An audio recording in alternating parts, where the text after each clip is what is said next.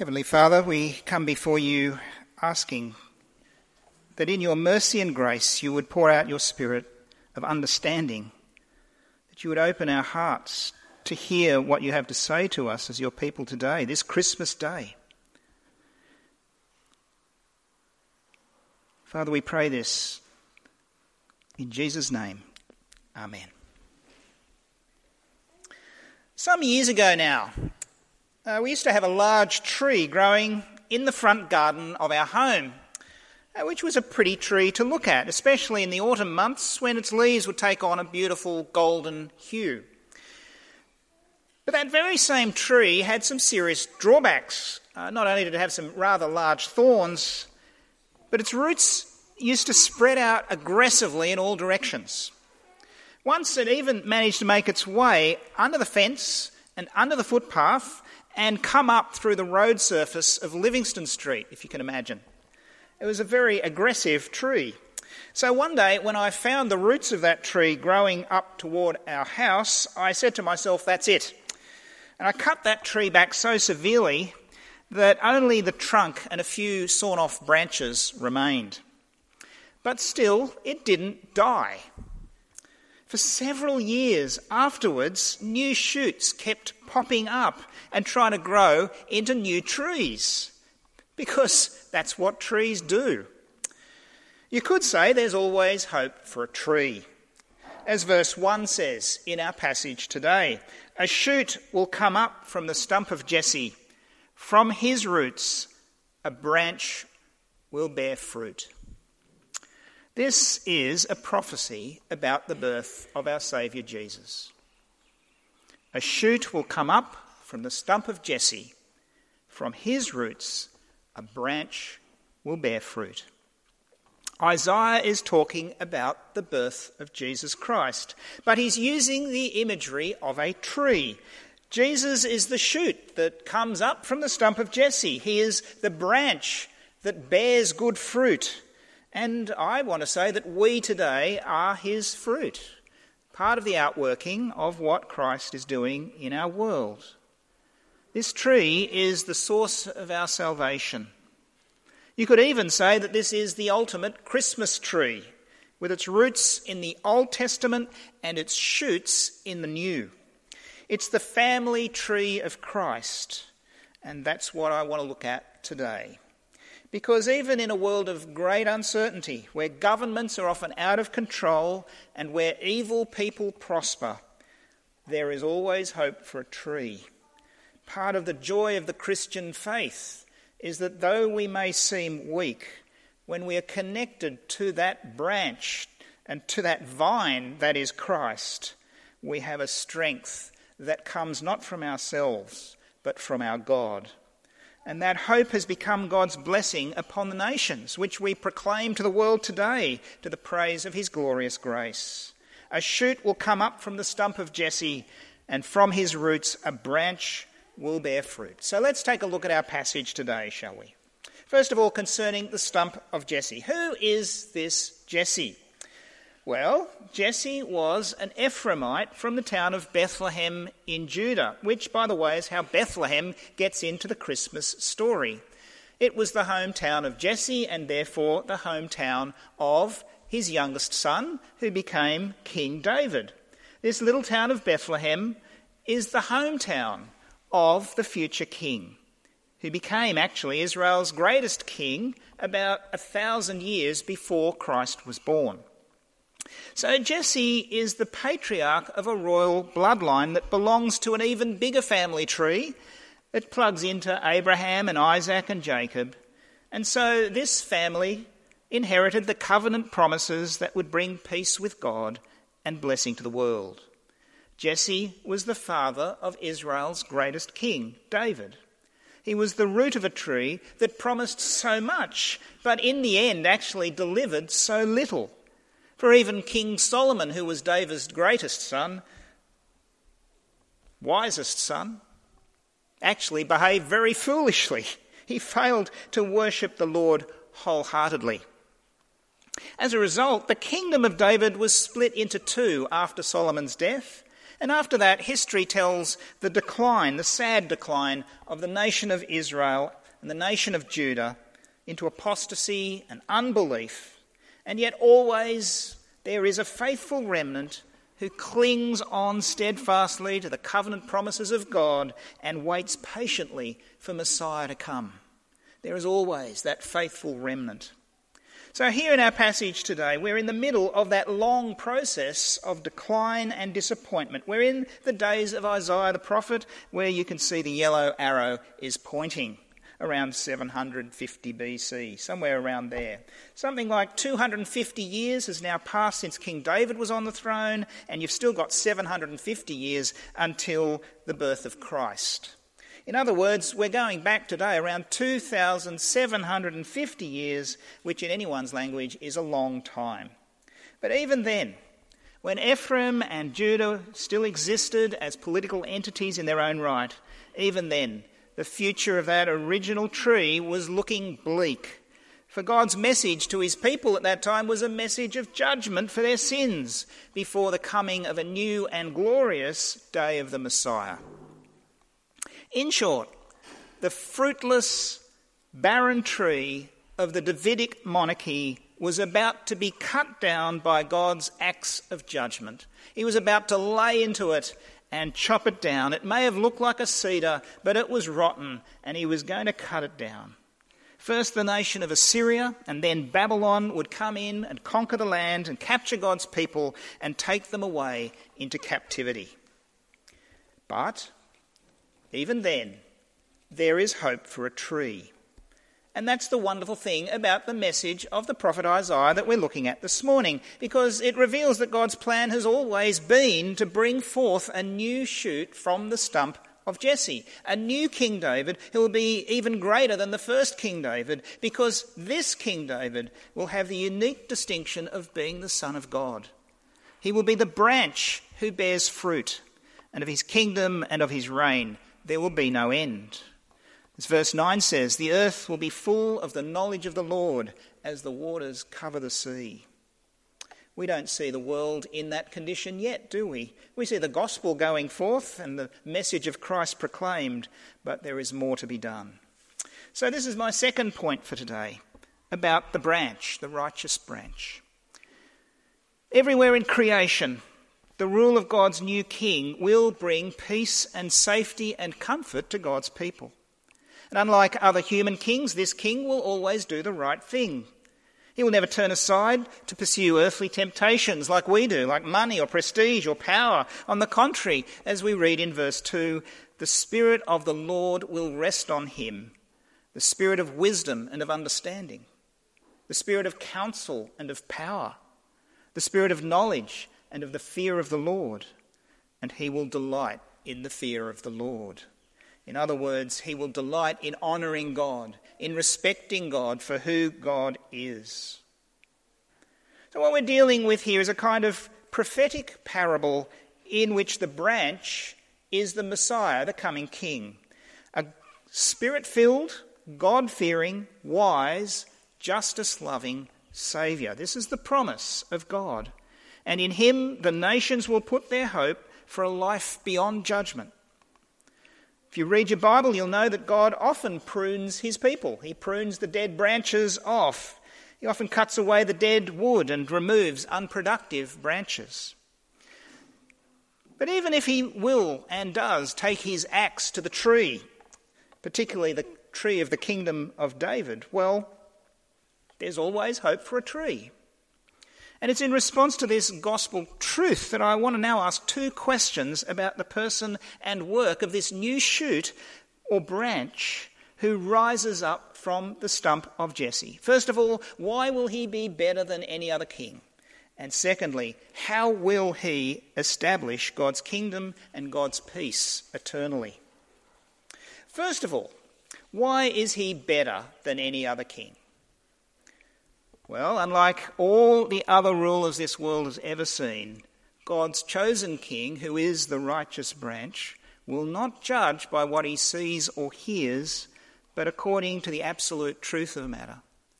God is able to see inside each one of us the things that we can hide from each other we cannot hide from our Creator. This means that his verdicts are always right.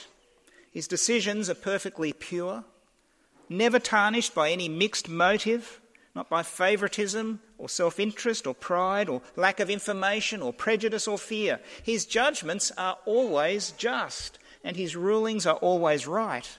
So, in God's courtroom, you can be sure that justice will be done.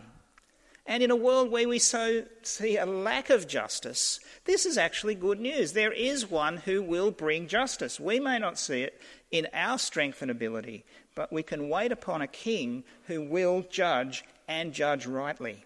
When this king passes judgment, he will always make the right decision. Always find in favour of those who have been denied justice. Always vindicate those who have suffered oppression under cruel and heartless leaders. He will always fix the wrongs, and he will always expose the wickedness and depravity of the human heart. Verse 3 makes clear he will not judge by what he sees with his eyes, or decide by what he hears with his ears, but with righteousness he will judge the needy, and with justice he will give decisions for the poor of the earth perfect justice. That's what Christ is offering perfect justice. Now, you have to admit this sounds like good news for a world that is trapped in its own hopelessness. We see the world in turmoil and the wars and the discord that happens. But before we get too excited about perfect justice, let's not forget that perfect justice may also mean perfect trouble for us. Because if God's king is going to be absolutely 100% reliable in his judgments, then he's going to find out, us out too, isn't he? For the things that we say and do that are displeasing to God and that hurt one another. So we'd better be sure that our own transgressions and sins have been fully forgiven if we're going to ask for justice. Justice is a double edged sword. It deals with the things that we feel have been done wrong to us, but it puts us right in the dock for the things that we have done wrong to others. According to verse 4, he will strike the earth with the rod of his mouth. With the breath of his lips, he will slay the wicked. Again in verse 5, righteousness will be his belt, and faithfulness the sash around his waist. These are kingly garments. The sash and the belt, signifying authority and rule and power. This king has perfect power. And these verses give us just a glimpse of the authority of this king whose mere breath is powerful enough to destroy the wicked. This same Jesus is the Jesus who the Apostle John describes in the first chapter of Revelation. We read the last chapter of Revelation responsively this morning. Who appears in the first chapter of Revelation is the risen Lord Jesus in his power. And John says this I turned around and I saw someone like a son of man dressed in a robe, reaching down to his feet, and with a golden sash around his chest. His head and hair were white like wool, white as snow, and his eyes were like blazing fire. His feet were like bronze glowing in a furnace, and his voice was like the sound of rushing waters. These are imagery and descriptions that are used in the Old Testament of the Lord God Almighty, but they're being applied now to Jesus. In his right hand he held seven stars, and out of his mouth came a double edged, a sharp double edged sword. His face was like the sun shining in all its brilliance. And John says, When I saw him, I fell at his feet as though dead. This is what Jesus will be like when we see him in his perfect power the all powerful King of righteousness, whose mere breath is enough to destroy the wicked and send us to everlasting condemnation. Thank goodness that's only a part of the mission that Jesus came to fulfill. It's only part of the story. With justice, remember, God offers mercy, He offers a way out of the problem of judgment and death. Jesus is also God's peacemaker. His goal ultimately is to establish peace in all creation. Not only there will be there peace between God and us, not only will there be peace between Jews and Gentiles, an end to the war in the Middle East, between men and women, between all the nations of the earth, but God's peace will rule forever, world without end. And that's the promise and hope of this delightful it's a word picture really, a picture of what the new creation will be like. God's perfect peace in verses 6 to 9. Even the lions become a vegetarian.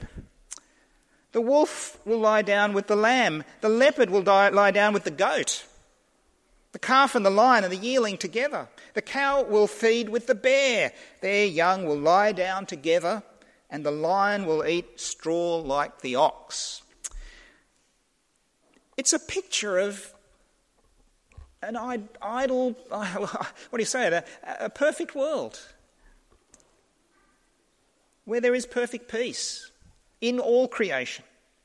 It goes on to say the infant will play near the hole of the cobra, and the young child put his hand in the viper's nest. Well, you see kids, they go around playing with PowerPoint plugs and things and sticking knives in. I think I got a slap on the wrist as a child once when I was playing with the PowerPoints. And it's the same idea here. Putting your hand into the nest of a viper was not, a, not an advisable thing to do. But here, the infant or the young child, safe, not a problem. They will neither harm nor destroy on all my holy mountain, for the earth will be full of the knowledge of the Lord as the waters cover the sea. This is a wonderful promise of a future world in which all relationships are restored and where there is perfect peace, a peace such as we've never known before. And it's coming your way if you acknowledge the lordship of this king in your life. For he will be both a righteous judge who brings justice and a powerful peacemaker who offers mercy. Now, the question we need to ask is how will he do this? How will he administer God's justice on the one hand and yet bring God's peace to mankind on the other? Well, he accomplishes it on the cross, doesn't he? The tree of life we see actually fulfilled in the cross, where Jesus takes the penalty for us, suffers and dies, rises to new life, and then offers his peace and his victory to us. So here's the second part of the thing. Uh, how will he bring God's peace to mankind in verses 10 and 11? How will he administer God's justice and bring God's peace to his people? Well, first of all, we're told he's going to stand up as a banner to the nations in order to rally people to himself. The picture here is of an ancient army getting ready for war in the days when banners and flags served as rallying points for soldiers. And I've got to say, in our world today, you notice what's changed in Australia when you see the um, pictures of politicians speaking. We used to have one flag, didn't we? the Australian flag. Now we've got three. Why have we got three? Well, because something is being said about loyalties, about sovereignty. Who is our king? Which nation do we belong to? If we want to fragment into tribes and subgroups, then we'll have multiple flags. But we believe in the sovereignty and the structures of our nation, then we should have one flag. And as Christians also, we should have one banner under which we stand. So Christ is our banner. He is the banner of life, the banner of truth. And those banners speak both of what we believe and what we're prepared to fight for. The amazing thing about this battle, though, is that this king actually invites people on both sides to come and join him. This is a battle like no other. He speaks to everyone and he says, Come under my banner. Not only to the people of Israel, but to the people of the nations, like you and me as well.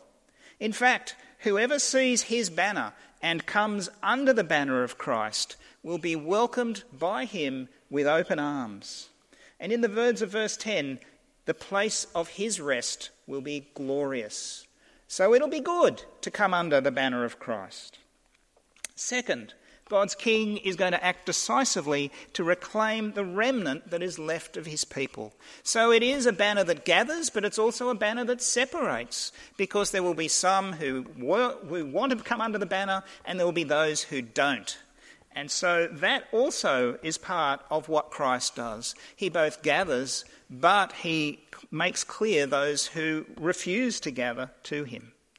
So God is going to gather his elect from wherever they've been scattered around the world in order to create one new humanity under his perfect rule. And all this, I think, is a magnificent picture of what Jesus accomplished for us on the cross. He calls people to himself. He establishes the peace of God and offers it to the world. He invites us to join into the humanity that stands under his banner. He offers perfect unity and concord between all peoples, and he offers safety and security to those who trust in him. About the only thing that Isaiah didn't foresee, at least at this stage in his prophecy, was that Christ himself would be the banner and that the flagpole upon which he was lifted up is the cross. The cross is the flagpole. Christ is the banner. His life is being set up for us and calling us to, to him. So, the nature of God's love is displayed in all that we see here in our passage today. He will raise a banner for the nations and gather the exiles of Israel. He will assemble the scattered people of Judah from the four quarters of the earth. Next, in verses 13 and 14, there's a promise of renewed unity and strength on the part of God's holy people. Empowered now by the Spirit and led by God's King, they move out together to plunder the people of the east and the west, to lay hands on Edom and Moab and bring the Ammonites under subjection and to swoop down on the slopes of Philistia. Again, it sounds like military language. The language of conquest is being used here. And there can be no doubt that in the Old Testament times, many of God's people expected a literal fulfillment of that kind of military commander as the Messiah. Even Jesus' own disciples were expecting this to be the case. But Jesus taught them repeatedly that his kingdom is not of this world, and that henceforth our battles will be with the principalities and powers of the spiritual realms. So we fight with the sword, but the sword is the word of God. We fight with the truth, and we trust that God will deliver as we do so. That's why this prophecy in verses 13 and 14, I believe, is being fulfilled in our own lifetime through the work of outreach, of sharing the gospel with other people, the work of Christian mission, and so on. As God works through us as his people to bring in people from every tribe and tongue and nation under heaven under the lordship of Christ by the victory of his word.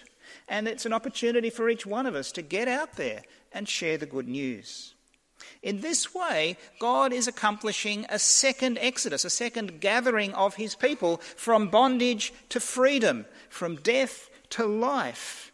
In Old Testament terms, he's drying up the Egyptian sea. He's opening up the river and stopping up its stream so that people can walk safely across those rivers that prevent us and enter into the new promised land, into a relationship with God and into the Christian hope. So in verse 16, we're told, There will be a highway for the remnant of his people that is left from Assyria, as there was for Israel when they came up from Egypt. See, as Christians today, we forget how blessed we are to be included in God's plan of salvation. For the names of the nations in our passage today are names of nations that are historically some of Israel's worst enemies Egypt, Babylon, Edom, Moab, Ammon, Palestine, Philistia, and Assyria. They're named here as historical enemies of Israel. They're the bad guys of the Old Testament who often made life a misery for God's people. And we see it still going on in our world today. And yet, miraculously, we see here that there will be some who turn to God's King and come under the banner of his name from all of these very nations that are being marked out here. There will be this transforming work of grace that brings peace on earth. In the days of Isaiah, it remained a mystery as to how God would accomplish all this. In fact, it was only really when Jesus began to explain to his disciples that he himself was the branch that the puzzle finally was solved, and even then, only when he died and rose again. See, in Hebrew, the word branch is netzah, and Jesus was a Nazarite from Nazareth, echoing his identity as the netzah. Nazareth is like Branch Town. How interesting that Jesus should be a Nazarite from Nazareth and be named by Isaiah 700 years before as the branch, the Netzah. When he began his ministry, Jesus went back to Nazareth. And on the Sabbath day, he went into the synagogue and when the scroll of the prophet Isaiah was handed to him, he unrolled it and found the place where it was written, The Spirit of the Lord is upon me because he has anointed me to preach good news to the poor. He has sent me to proclaim freedom for the prisoners and recovery of sight for the blind, to release the oppressed, to proclaim the year of the Lord's favour. Uh, Jesus knew what he was doing when he opened the scroll to that passage. Lest anyone should miss the point, when he'd finished reading, he rolled up the scroll and he said to them, Today this scripture is fulfilled in your hearing. Jesus was identifying himself as the righteous branch, as the spirit filled king who delights in the fear of the Lord. And before the day was out, those same people that he read that passage to were trying to kill him by throwing him off a cliff. But he walked right through the crowd and went on his way. You see, there is always hope for a tree. And if that tree is Jesus, if he is the righteous branch, the righteous branch from the, of, from the stump of Jesse, then there is hope for those who abide in him. There is hope for his branches, there is life for those who place their trust in him. So today I want to finish just by turning very quickly to John chapter 15, simply reading to you these words from the passage from verses 5 to 8. This is where Jesus takes up the image of a vine and invites his people to become living branches that bear much fruit to the Father's glory. You see, this is where the Christmas story progresses on towards. Jesus said to his disciples, I am the vine, you are the branches. If a man remains in me and I in him, he will bear much fruit. Apart from me, you can do nothing. If anyone does not remain in me, he is like a branch that is thrown away and withers. Such branches are picked up, thrown into the fire, and burned. If you remain in me and my words remain in you, ask whatever you wish, and it will be given you. This is to my Father's glory, that you bear much fruit, showing yourselves to be my disciples. So the branch, who is now the vine, invites us to be united to him and become branches under his reign, under his rule, connected to him. So let me ask you this morning are you growing in your knowledge of God? Are you bearing much fruit in every good work? Hope you are. If you're a sapling today, if you're just a new Christian starting out, you know, just breaking the earth and starting to, to grow, then praise God for the work begun in you. Now I urge you to continue growing in your faith, established and firm. Make it your objective to abide in Christ as Christ invites you to. Keep working at putting sin to death. Find out what pleases the Lord. Grow up into your salvation.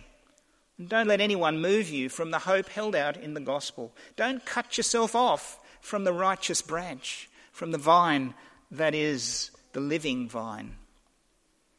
Now, if you're more of a uh, tree than a sapling, and more of a mature Christian, then again I urge you to keep growing because that's what trees do. Be faithful in your Bible reading and prayer. Practice hospitality. Love one another. Make disciples. Be an example for the saplings around you of what it means to make Christ your Lord. Be joyful in giving thanks to the Father who has qualified you to share in the inheritance of the saints in the kingdom of his Son. And if you're feeling spiritually dry this morning, a bit like a, a withered branch, then can I say to you, you'll find your answer in Jesus. You'll find your answer in Christ. He is the righteous branch, He is the true vine of God, and He's the only one who can save us from ourselves.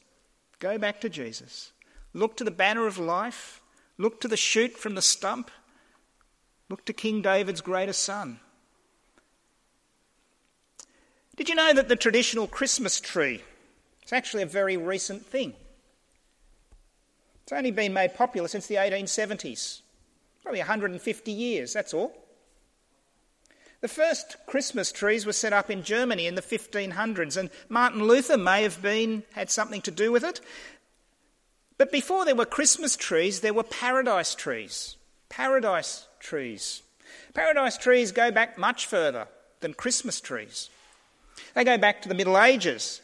Paradise trees were set up on the 24th of December, one day before Christmas, because that was the feast of Adam and Eve. Had nothing to do with Christ. People would set up paradise trees representing the tree in the Garden of Eden and decorate it with apples. And of course, you would still have your tree there the next day, on Christmas Day. You'd set up your paradise tree, celebrating the feast of Adam and Eve, and then it's still there on Christmas Day. So Christmas trees are an accidental invention. Martin Luther apparently hung lighted candles on his paradise tree in the 16th century, and so gradually the tradition shifted across from the 24th of December to the 25th, and we got Christmas trees. Sadly, our world has now taken our traditions over, hasn't it? You see trees everywhere lit up without a mention of Jesus anywhere. And some Christians today think that we should really do away with these trees altogether because they become such a distraction from Christ. And yet, obviously, you can see the sermon illustration here behind me. I want to suggest maybe a better way forward is to reclaim our tree and use our Christmas tree to remind one another that Jesus is the righteous branch from the stump of Jesse, who now brings light and life into, our, into the darkness of our sin sick world. We can use it as an illustration of the gospel. As Christians, we often forget how blessed we are to be included in God's plan of salvation, and yet here we are. The fruit of salvation has become your inheritance. In Christ, you are now branches in God's kingdom. And for those who abide in Christ, there is life in abundance and eternal joy. So, this Christmas, in conclusion, let's celebrate Christ as we should. Rejoice in God's greatness, count your blessings, look forward to the new creation, pray for personal growth, and be the tree that Christ has called you to be. Let's pray. Heavenly Father, Thank you that there is a tree in which life itself abides, a tree of life, a family tree in which Christ is Lord. And thank you that Christ is the banner lifted up on that flagpole, which is the cross. That at this Christmas you are calling all nations to come home to you. Please help us to do that today. Father, if there are any this morning who are looking to find Christ, may they be found by you. Lord, help us to love you, to be united with you, and to grow to grow in all the ways that you call us to do. Help us to strive after love, joy, peace, patience, kindness, gentleness, faithfulness, and self control. Help us to pursue a harvest of personal holiness and a harvest of new believers. For there is always hope for a tree. We pray these things in Jesus' name. Amen.